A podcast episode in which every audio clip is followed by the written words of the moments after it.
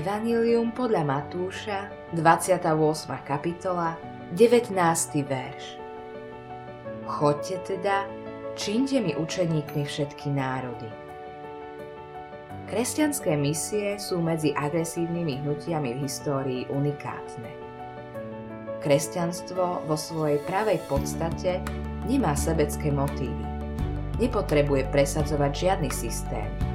Jeho motivácia nie je v zisku – jeho jedinou prácou je hľadať a spasiť to, čo bolo zahynulo. Nič viac, nič menej. Slová apoštol a misionár znamenajú to isté. Ten, ktorý je vyslaný. Slovo apoštol je z gréčtiny a slovo misionár pochádza z latinčiny. Nová zmluva je kniha o misiách Evanielia hovoria o Ježišových misijných úspechoch a skutky apoštolov rozprávajú o misijnom snažení apoštolov. Učeníci boli vyslaní do sveta silou skriesenia a evanílium malo dosah na ľudí žijúcich vo svete.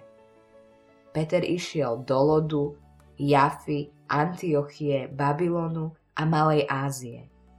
Jan išiel do Samárie, Efezu a do miest v Stredomorí Tomáš precestoval ďalekú Indiu. Pavol, vrstovník ranných misionárov, využíval cesty postavené Rímom, aby rozniesol po ríši evanielium. Dnes je dopyt po misionároch väčší ako kedykoľvek predtým. Svet je rozlohou čoraz menší, no neustále sa zväčšuje počet obyvateľov. Žijeme vo svete protichodných, metúcich názorov. Žijeme vo svete zložitých problémov.